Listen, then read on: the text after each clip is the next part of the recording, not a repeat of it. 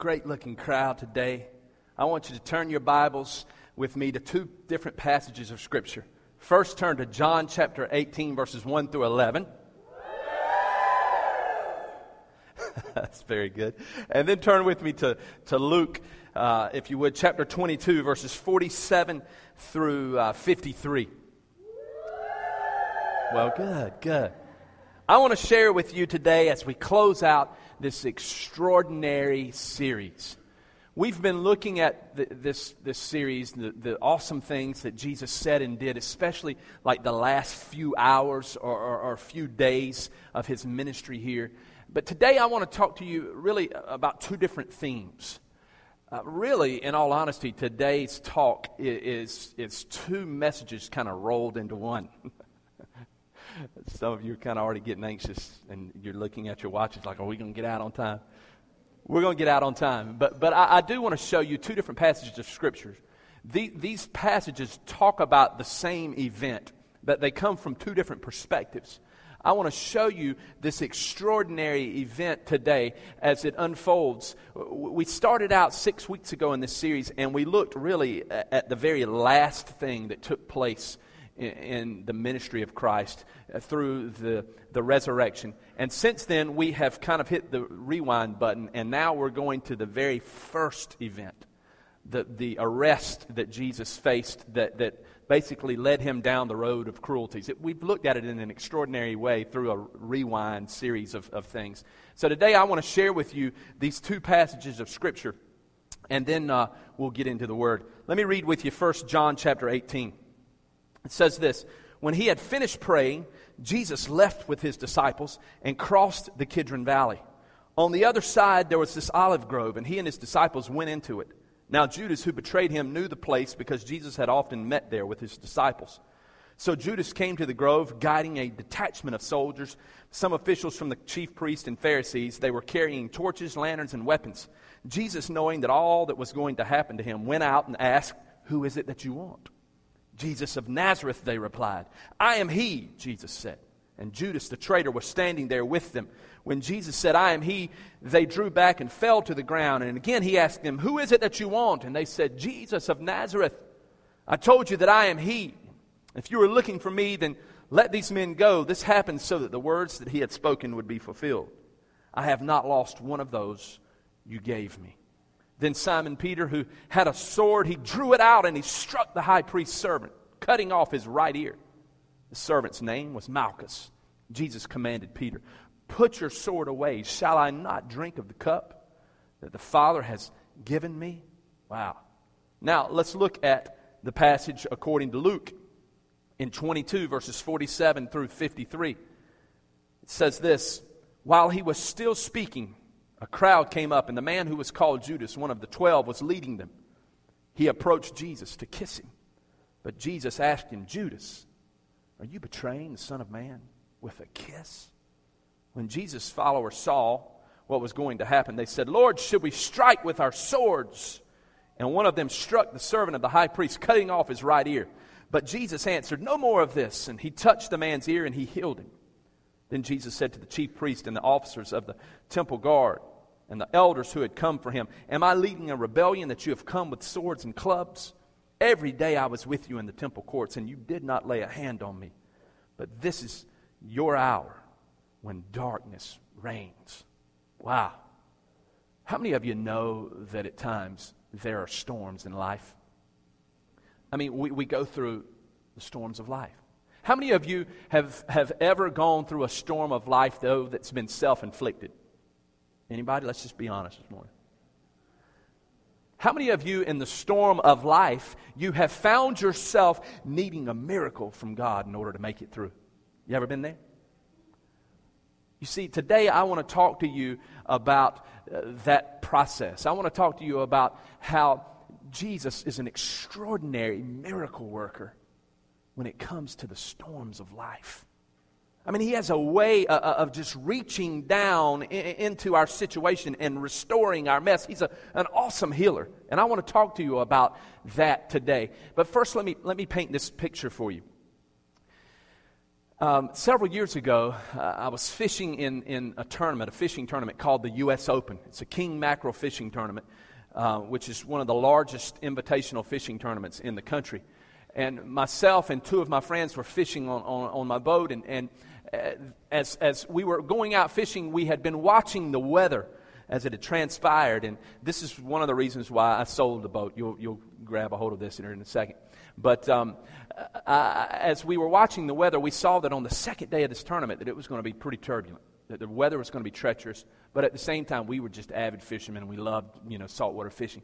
So we decided that we would enter into this invitational tournament. And, and so we go out the second day and we, we, we decided we we're going to fish about 30 miles off the coast, which was a little closer inshore than we would normally fish. Well, in between us and the shore, which you couldn't see, but in the direction of land, uh, we saw these, these huge, ominous clouds beginning to build. One way over here in the distance, and one kind of to our, our, our, southeast. And as we were looking at it, we, we decided we'd better look at the weather radar, which we had one on our boat. And, and so we looked at the weather radar and we made a decision. This is our first mistake. We decided that we would ride the storm out But because it looked as if it wouldn't hit us. It really looked like it was going to skirt us. So we decided collectively we're going to ride the storm out. After about 20 or 25 minutes, we realize that the storm is getting closer and closer and closer. Both storms are. And we're like, man, what should we do? So we look at the weather radar again. We see the wind patterns, and we decide at that point in time, hey, you know what? We're not going to be able to, you know, ride the storm out. This storm is going to hit us if we don't move. And so we made our second decision, which was our second wrong choice. And we decided that we would just pull in the lines, go full throttle towards the shore, split the two storms because they were still far enough apart that we had a little daylight. And maybe, just maybe, we could get to shore without really any serious damage. So we began, pulled all the lines in, gave it full throttle, began to beat and bang and beat and bang. I don't know if you've ever been in a situation like that, but as we got about 20 minutes into this journey back to shore, we were probably about 20 miles still off the coast. We realized that we weren't going to be able to outrun these storms. In fact, these two storms had kind of converged together, and it was just like this huge mess that we were in. And the situation went from, from very bad to extremely dangerous, just like that seas went from four feet to 12 feet in a matter of seconds. The wind was blowing so hard that the rain was coming sideways. Now, we're on a boat that has this big T top over the top of it, all of this metal around, and all around us is lightning striking like crazy. I don't know if you've ever been on the ocean when something like that happens, but listen, there's nowhere to run for cover. We're hiding under this T top and we're holding on to it for dear life, and the T top's made out of metal. We're like, man, this is a lightning rod. And it's, I mean, it's striking all around us. The wind and the waves become so, so huge that, that the water is breaking over the bow of the boat. And at this point in time, we began to realize that, man, this really could be it. In fact, one, one wave came crashing over the bow of the boat, and we took on so much water that, that we were thinking, man, we're going to sink. And so we began to scramble for, for life jackets. We were putting life jackets on anything that had flesh on it. I mean, there were life jackets strapped around each leg, your chest, and everything. And then the, another, uh, uh, another wave comes crashing over the bow of the boat and shatters our windshield. And, and I mean, really, at this point in time, I began to think, man, is this how, is this how it's going to end? Is this how it's going to end? So we, we turned our radio to, to the, the U.S. Coast Guard channel where if, if there's a dangerous situation, you could you know, call out SOS or Mayday or whatever. And, and, and they're supposed to, at that point in time, the beacon begins to sound in your radio so that if you do sink, they'll know about the vicinity that you began to sink in. So we did that. And as we did that, you could hear other boats who were somewhat in our area calling in uh, that their, their vessels had capsized. In fact, in that storm, several people who were in that tournament actually died. But, it, I mean, it was a very treacherous situation. But I remember very distinctly one of the guys that was with me, a friend of mine, he began to beg and plead God. I mean, just literally begging God. He was brokering the deal with God. He's like, God, if you get me off of this boat, I promise I'll never get back on the water. Have you ever tried to broker a deal with God right in the middle of a storm? I'll do anything, God. I'll do anything. You know, uh, we say that, and it's kind of funny now that I, I, tell you that story looking back on it. But, you know, one thing when I was thinking about that story, I thought, you know what? I am so glad that God or that Jesus, in the middle of his storm, he didn't try to broker a deal with God and say, God, I'll do anything if you get me out of here. God, I, I'll do absolutely anything if, if you'll take this cup away from me. You know what? He didn't do that. In fact, Jesus did just the opposite. He, he sat in a garden all night praying with tears and with sweat and with blood falling from his, his brow because of the mental anguish that, that he said this. He said, Father, not my will, but your will. How awesome is that? Let me set this scene up for you this morning because Jesus had just finished this all night prayer service in the Garden of Gethsemane.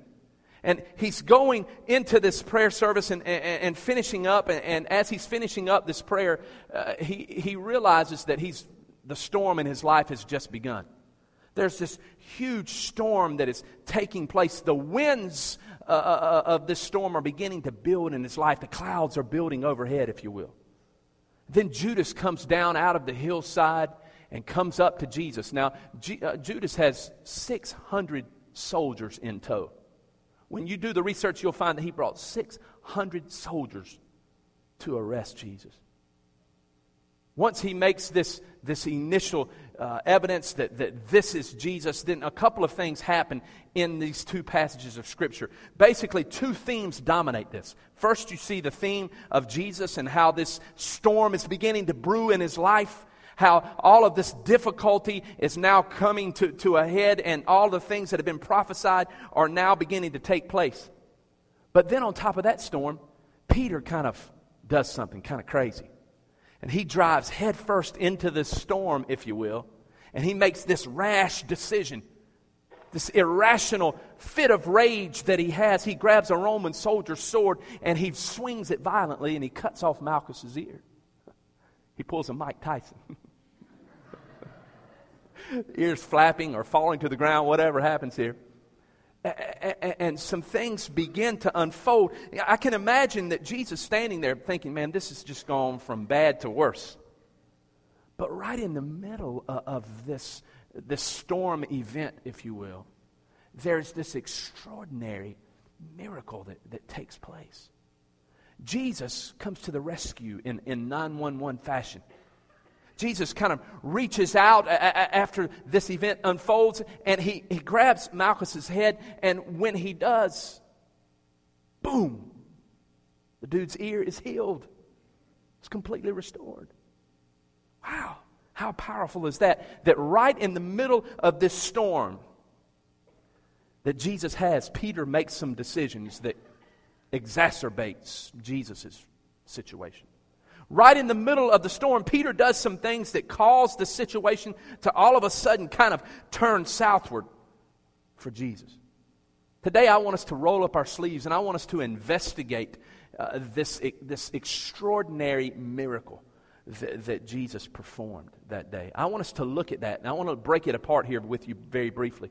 In John chapter 18, we see some things that happen we see that the soldiers came up to Jesus and, and, they want to identify Jesus. So they had set up this protocol. And, and, so when they walk up, Jesus says, You know, who is it that you're looking for? And the soldiers say, We're looking for Jesus of Nazareth. And then in verses 5 and 6 of John 18, Jesus says something. He says, Well, well I am He. You need to look no further. I, I am He. Jesus didn't do like some of us would do and point to Peter and say, That's him right there. You're looking for him. Trust me, that's, that's the dude. He didn't do that. He said, I am he. The words I am, though, let me tell you, they have great significance because in the Old Testament, eh, Jesus or, or God went by the name the great I am. I am who I said I am. I am. Now, when Jesus says I am, all of a sudden the soldiers fall to the ground. The power of God falls in such a way that they're stunned and they fall to the ground, uh, uh just laying flat out on their backs before they knew what hit them. Now, this had to be a, a, an extreme scene. Now, at this point in time, while they're on the ground, Peter makes this spontaneous decision. He thinks, man, this is our opportunity. We can get them now.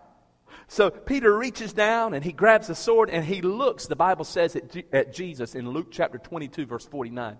And he says, Jesus, in a gleeful fashion, should we strike him with the sword? You know, can you imagine that? These dudes are laid straight out, their eyes straight up in the air. And, and, and Peter standing over the top of them, like, Jesus, should we strike them now? Now's our opportunity. But notice something. Before Jesus could, could respond to Peter, Peter reacted. He, he swung his sword in a fit of rage and kind of slicing off the ear of Malchus. He just cut the ear completely off. What a bizarre thing to do. Now, let me tell you something. When, when the Bible says that he cut off Malchus's ear, the, the term cut off in the Greek literally means that he cut off the whole outer ear of Malchus. I mean, it was gone. I mean, just not a piece like Mike Tyson. I'm talking about gone.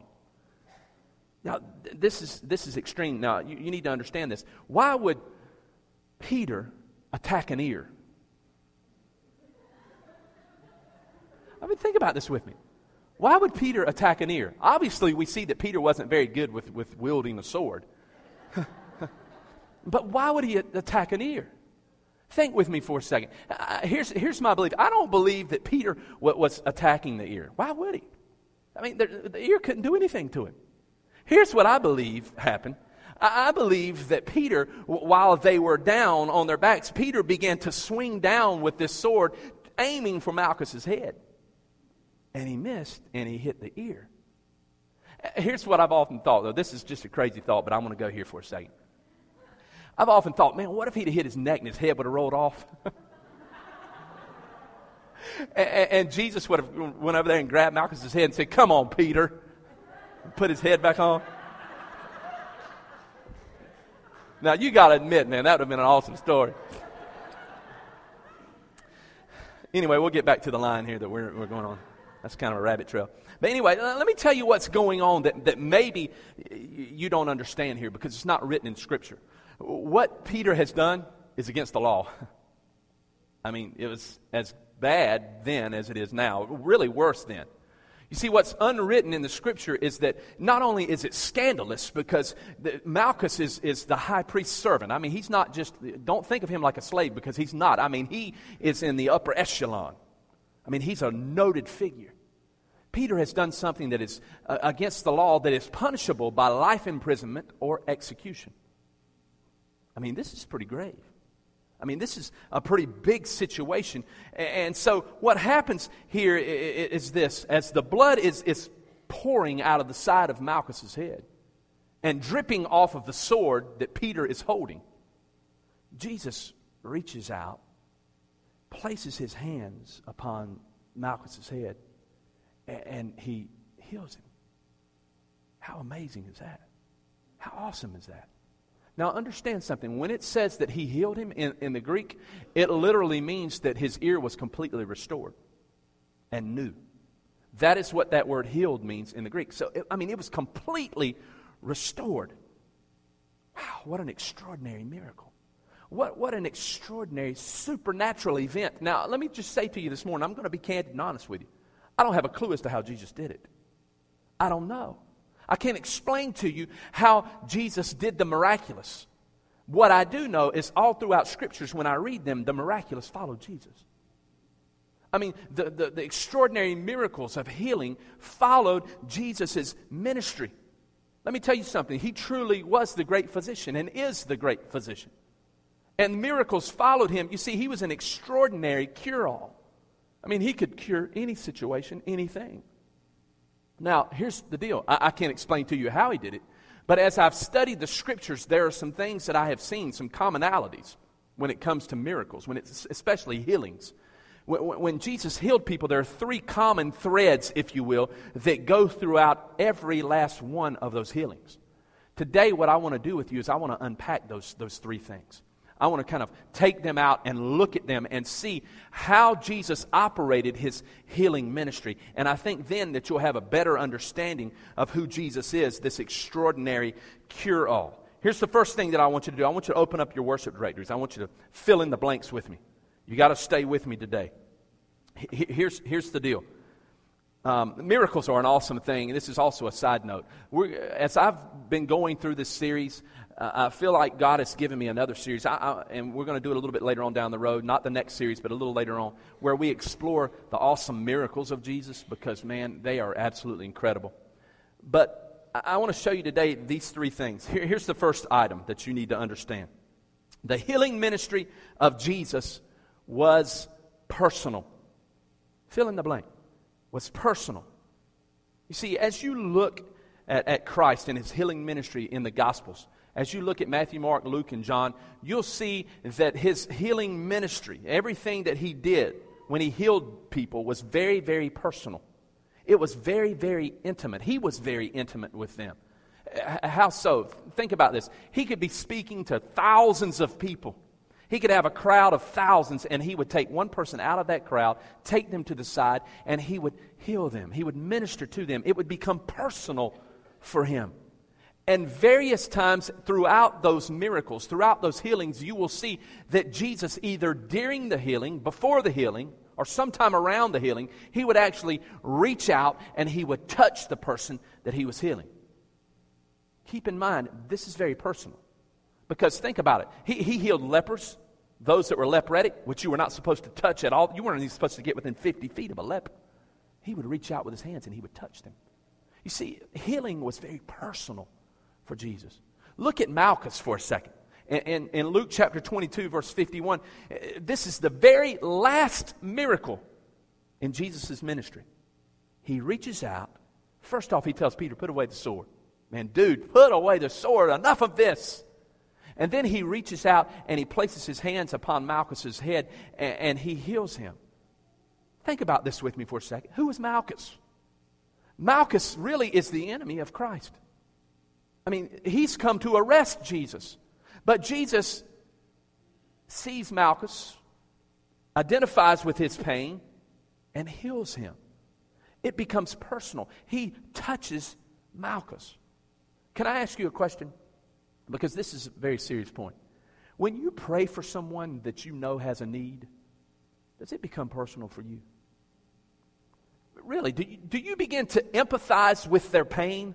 Do you see their pain and begin to take upon their pain? I mean, do you, man, God, they, they need your help. They need your, I mean, do you really identify with it? Does it become personal for you? Or, or is it just words that you throw in the air hoping that God will just hear one or two of them? You see, because for Jesus, healing was, was very, very, very personal. That's the first thing. The second thing for Jesus, the characteristic, was that the healing ministry of Jesus was also extraordinarily passionate. Jesus was passionate about healing people. You see, when it came to healing people, Jesus did every healing that he did, he did it so that it would bring glory to God and bring honor to God. Now, think about this with me for a second. Why would Jesus perform miracles? Why did Jesus perform over three dozen miracles? Why? Why would Jesus take the time out of his schedule to heal a blind guy in such a way that he had to get his hands dirty? He would spit in the ground, make a little muddy, spiritual, divine ointment, place it upon the eyes of this dude, and touch him and heal him. Why would he do that? Why would, why would he take the time to, to heal a paralyzed guy? Why would he take the time to heal a, a lame person? Why, why would Jesus perform these miracles? Why would, would, would, would Jesus heal Malchus? Why would he do this? Can I tell you why? Uh, there, there's really there's, there's two reasons why. Because number one, it showed that he truly was the Son of God. That's why. It showed that he was the Son of God. It authenticated the Gospels you see, who he said he was, his actions matched up with it. It authenticated what was said about him in Matthew, Mark, Luke, and John. But, but that's the first reason. The, the second reason is, is a little more significant, in my opinion. When he healed someone, it freed them up. Think about that with me for a second. It, it, it, it freed them up because when, think about Lazarus.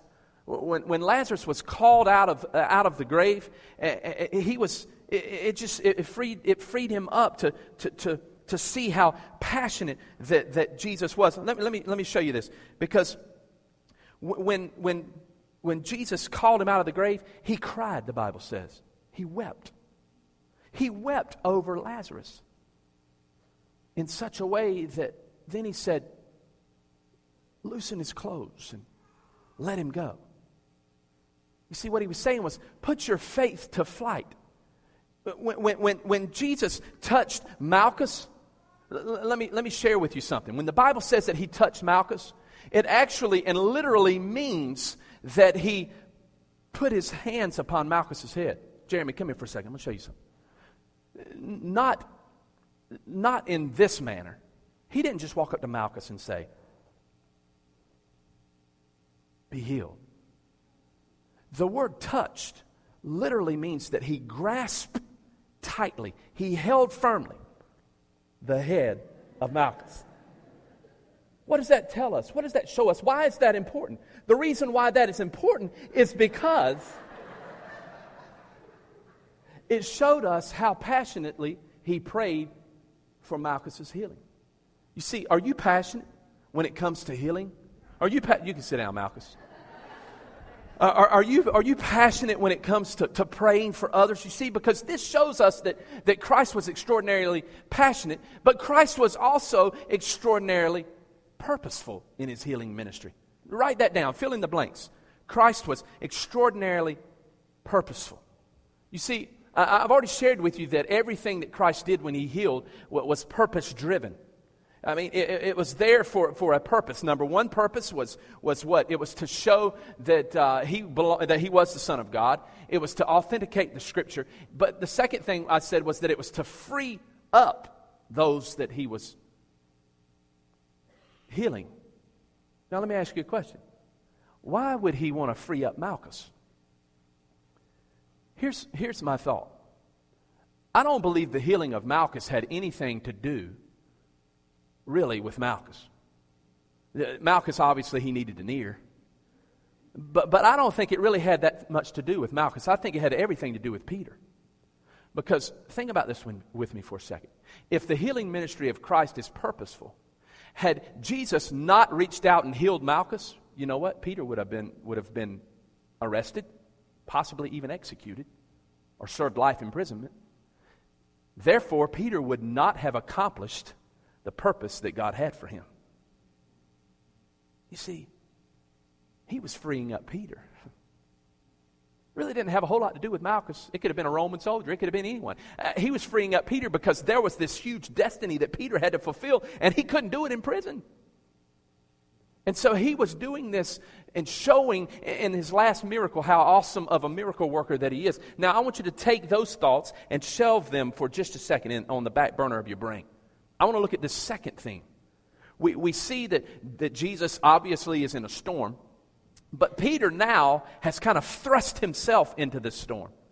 There's this internal storm that is beginning to rage in, in Peter's life. Uh, all that Peter has heard, all that Jesus has spoken into Peter's life is now coming to fruition. It's now beginning to take place. He's now beginning to see that it's happening, and Peter becomes scared. There's like fear in Peter's heart. I mean, he's scared and he's like, God, why? Can you imagine? Why is all of this happening? Why this struggle? Why this difficulty? Why am I going through this storm of life? Have you ever felt that way? Have you ever found yourself in the storm and wondering why you're going through the storm? Come on, let's just be honest. You see, have you ever felt like, I'm a Christ follower? I shouldn't be having to suffer like this. Why? Let me ask you this question today What storms are you facing? In a crowd this size, there are just storms all in this place, if we were candid with one another. There are storms that we're all facing, probably. You see, if you're not in a storm right now, you probably just came out of a storm. If you're not, if you just didn't come out of a storm, you may be getting ready to go into a storm. Storms are imminent. Storms are on, you know, your horizon. They, they will happen. Let me ask you again. What turbulent area in your life do you need Jesus to heal? What area? What area is going on in your life that you need God's touch? Maybe, maybe it's occupational. Maybe it's an occupational storm that is raging in your life. Maybe right now you feel like you're in a dead end job.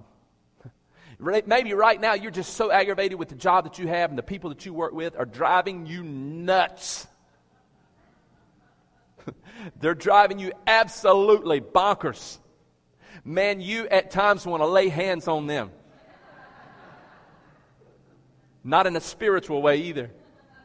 And, and, and, so maybe you're just, you just feel like, man, I'm just so sick of this. And there's an occupational storm brewing in your life. Maybe you're in an occupational storm because you don't have an occupation. Maybe that's a storm that you're facing. Maybe it's a relational storm. Maybe right now you're going through something relationally that is just an absolute storm in your, in your life. And, and, and everything you've tried is it's, it's gotten worse. Maybe it's in your marriage or maybe it's in another relationship, but you, it's just getting worse and worse and worse and exponentially just raging out of control. And the winds are blowing, the rain's coming in sideways, and lightning's popping all around you. And you're doing all that you can to find the life jackets just to hang on. Maybe, just maybe, it's a financial storm. Maybe it's a spiritual storm. Maybe it's an emotional storm. You see, whatever storm it is, here's something that we can extract. You see, I, I, I, want you to understand these things. If this storm is beginning to build in your life and it's beginning to rage in your life, there are three things that we can extract out of these two passages of Scripture that will help you weather the storm that will help you navigate the storm. Here's what they are fill in the blank. Here's the deal the first one is God controls your calendar. Fill in the blank. God controls your calendar. What do I mean by that? Think with me for a second. Why is it that Jesus and Peter are going through this? Let me tell you why. Because God appointed it. God appointed it. You see, the Bible tells us that God knew you before you were even born and that he knows the end from the beginning. That means this. That means that God knew that today, on May 17th, 2009, he knew what storm would be taking place in your life. God knew it. God controls the calendar in your life. In fact, Jesus proves that because in, in John chapter 18, verse 4, Jesus says, I knew that this storm was going to take place in my life because he says this eh, Jesus knew all that was about to happen to him. It says all. You see, storms are unpredictable. We don't know when they're going to happen, but storms are imminent. We know they're going to happen. Now, here's something that will prove and illustrate my point. In, in, Mark chapter 4, verses 35 through 41, don't turn there, just write that down and look at it when you get home. Jesus has just finished preaching to the masses. People are, are, are just overwhelmed, and Jesus is emotionally drained. So he looks to the disciples and he says this in Mark 4 35. He says, Let's go over to the other side of this lake. So they all get in the boat. Jesus crawls in the bow of the boat and they begin to head to the other side. In their journey, uh, uh, this huge storm comes up out of the mountains and rolls down into this lake, and it becomes so treacherous that, that the boat is taking on water. And, and they begin to bail the, the water out of the boat, and they're thinking, man, we're going to die. Somebody said, You better wake Jesus up. We're going to die.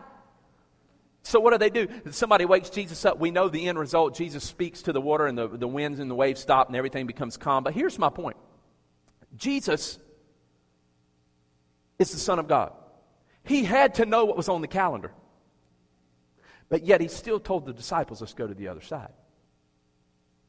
He had to know that there was going to be a storm. Let me tell you this the disciples were not struggling because they were out of God's will. They were struggling because they were in God's will. They were following His direction. My point to you is this no matter what your struggle, your obstacle, your storm is, it doesn't matter if it's the bad decision that you've made. It doesn't matter if it's the enemy of life coming against you. It doesn't matter if it's because of this broken world. My point is this God is in control of your calendar. Take refuge in that. The second thing is this that Jesus, when you're trying to navigate through the storm, the second thing that Jesus will do is he will never bail out on you. He'll never bail out. Think about this. Jesus has already proven that he can walk on water. He could have jumped out of his boat and said, Guys, you're on your own. you by yourself today. But he didn't do that. Think about this with me for a second. He didn't do that. You, you need to understand whatever storm, struggle, difficulty that you're going through in life, that His presence is with you. Never, ever forget that. I mean, that is something that you need to, to realize. Think about this with me for a second. Jesus reaches out and He touches Malchus. He, he reaches out and He touches him and heals him. Now, what if Jesus would have Rather than that, what if Jesus would have allowed Judas and the, the soldiers to arrest him and to cart him off and have stood there and allowed Peter to suffer the consequence of his action? What if he would have done that? You see, he didn't do that. Jesus stopped the process long enough to reach out, grab Malchus by the head, and heal him. Why? Because know something. Know this. Jesus will never, ever bail out on you. God will never bail out on you. You see, He took the opportunity to fix the mess that Peter made. That was Peter's choice to make that decision. He's the one that made the mistake, but Jesus didn't bail out on him. He helped him through the process. You see, you need to know this God will never bail out on you. He's with you. You may not feel Him, but He's there. You may not see Him, but He's there. Know that whatever you're going through, the storm of life, you can know that God's presence is there through His Holy Spirit. And He will encourage you when you need to be encouraged. He will give you peace when you need to have peace. He'll give you strength when you need to have strength. So today, I say this be encouraged and know that Jesus will never bail out on you. Here's the third thing. This is the final point. When navigating the storm of, of life, we need to endure storms for His purposes. We endure storms for His purposes.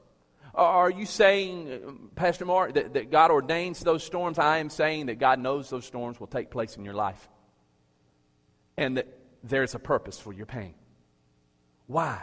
Why is that? Why do we have to, to do that? Let me tell you why. Because God is going to do something in you that He could not do any other way. He'll go with you through the storm, and you'll come out on the other side a changed and different person that you would not be if it were not for the storm. Can I tell you this? Think about this for a second. What if in the Garden of Gethsemane, when, when Jesus was, was crying out to God, Father, not this cup. Please take this cup from me. But not my will, but yours. What if he said, Listen, I'm getting out of here. Send the legions of angels. I'm ready to go back to heaven. you know something? we wouldn't have the opportunity for forgiveness. We wouldn't have the opportunity for eternal life. We wouldn't have the opportunity for hope. You see, Jesus had to endure the storm. Why? So that we would have the hope of forgiveness. It was the only way. You see, Jesus, He will control your calendar, He will show you how to navigate through the storm because He's not only in control of your cal- calendar, but He'll never bail out on you. And then also, the third is that it's for His purpose. Understand whatever it is that you're going through. Here's my point today that Jesus, the great physician, God Himself, His office is not closed for business. Today, God, through this talk today, here's what I want you to, here's the bottom line. I want you to realize that God can reach right into your storm, wherever you are and whatever it is. And God Himself can heal it. I want you to begin to envision God. I want you to begin to envision Jesus with those nail scarred hands reaching down into your storm. You see, He will work a miracle in the storm of your life. He is a miracle working God. That is, that is my point. The reason why this miracle and this storm are intertwined together is to show you that God can work in the middle of your mess.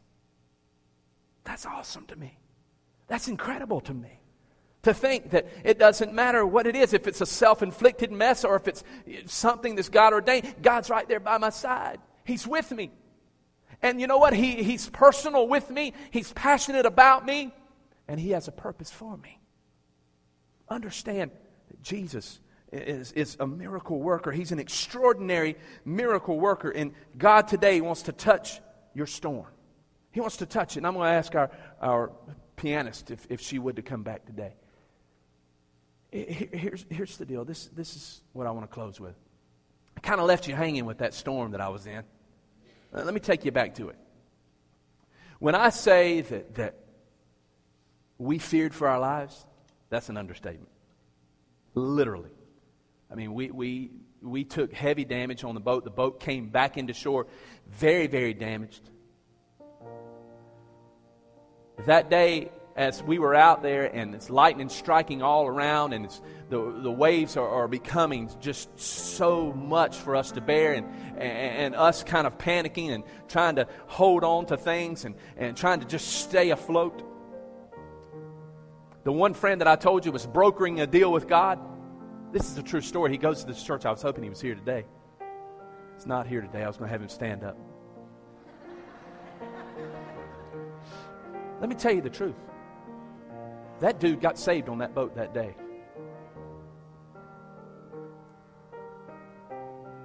I'll never forget it when we were kind of back and forth. At first, we were thinking, man, we were kind of scaring him, thinking, you know what, we've been through small storms like this before. Dude, man, we may die today.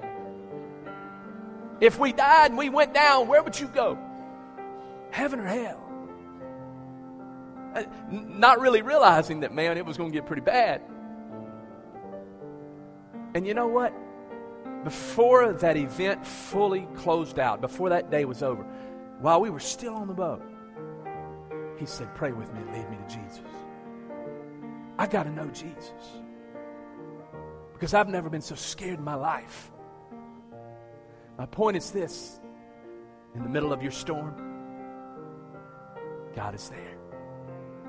There's a purpose for it. For that guy, the purpose was salvation.